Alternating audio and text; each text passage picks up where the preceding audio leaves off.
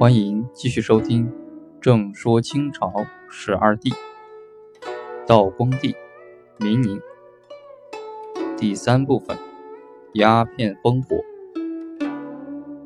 鸦片战争是道光朝历史，是清朝历史，也是中国历史上一个划时代的大事件。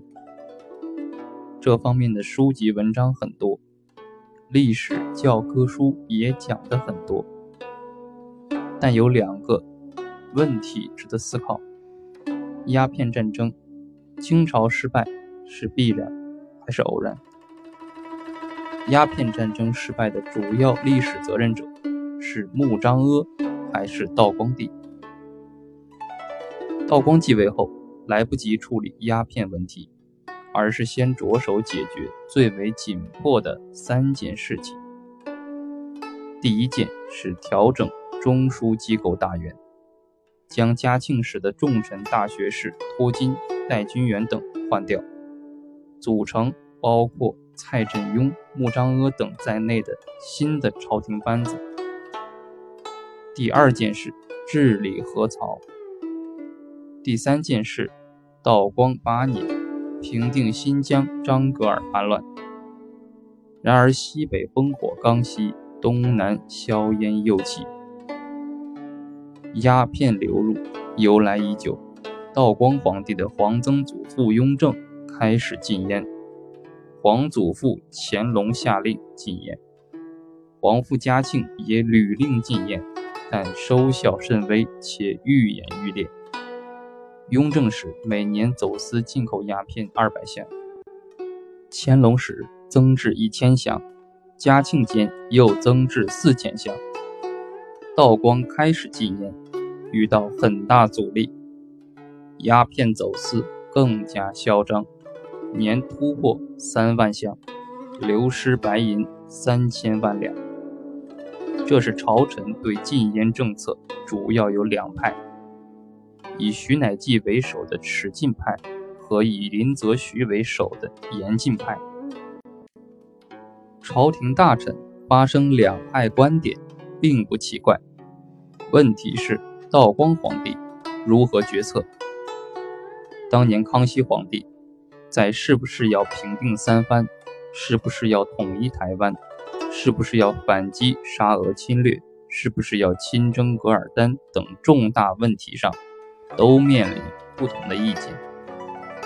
康熙的英明在于，他判断并支持朝臣的正确意见，而且支持到底。绝不动摇，直至胜利。道光皇帝开始决定支持林则徐严禁鸦片的主张，派他为钦差大臣、两广总督到广州禁烟。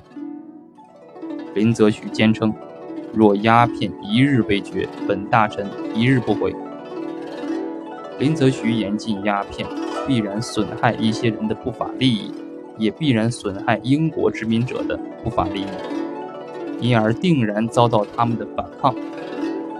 道光皇帝作为一朝君主，一个政治家，他应该看到或预见到这一点。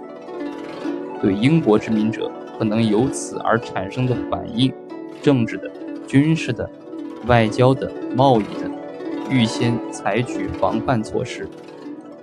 但是，他没有做到这一点，结果鸦片战争兵败。签订了丧权辱国的《南京条约》。清朝失败，以下两点值得思考。首先，鸦片战争中清朝的失败是必然还是偶然？不错，当时英国的确比较先进，处于资本主义上升时期，而清朝经济落后，君主专制，吏治腐败，军备废弛。落后就要挨打，这是事物的普遍性。但事物还有特殊性，要对具体历史事件进行具体历史分析。中英鸦片战争从战略和战术两个方面可做如下思考：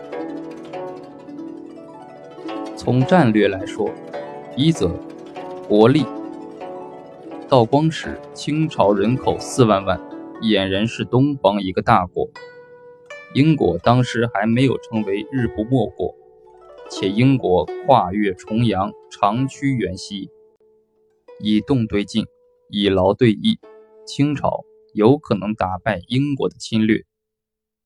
二则，军事，英国进攻而清朝防御，英国兵少而清军兵多，英国后方太远而清朝在本土作战。三则，民心。英国是侵略的一方，清朝是反侵略的一方，并得到国民的支持。林则徐、邓廷桢发出告示：如果英夷兵船进入内河，许以人人持刀痛杀。从战术来说，一则兵力。一八四零年六月。由英国全权代表一律统带的侵略军四千人，乘船舰四十余艘到达澳门。这支军队数量有限，只要认真抵抗，完全可以取得胜利。二则后方，当时欧亚交通艰难，英军战线太长。七月初，侵略军进犯厦门。遭到邓廷桢率福建军民抗击，就北使浙江定海，定海总兵葛云飞等壮烈牺牲，定海失陷。这时清朝也只是小的失利。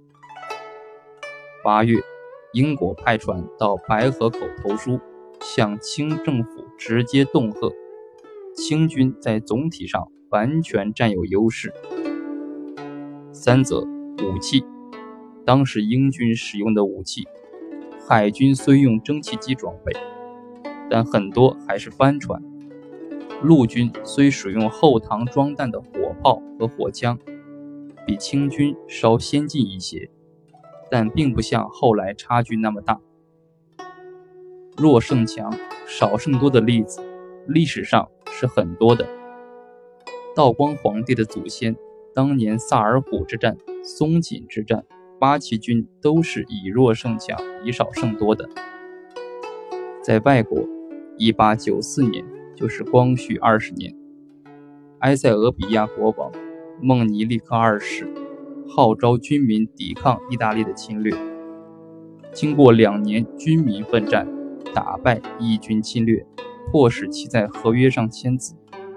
承认埃塞俄比亚是独立的国家，所以从战略战术分析，清朝有可能打胜这一仗，但清朝却打败了。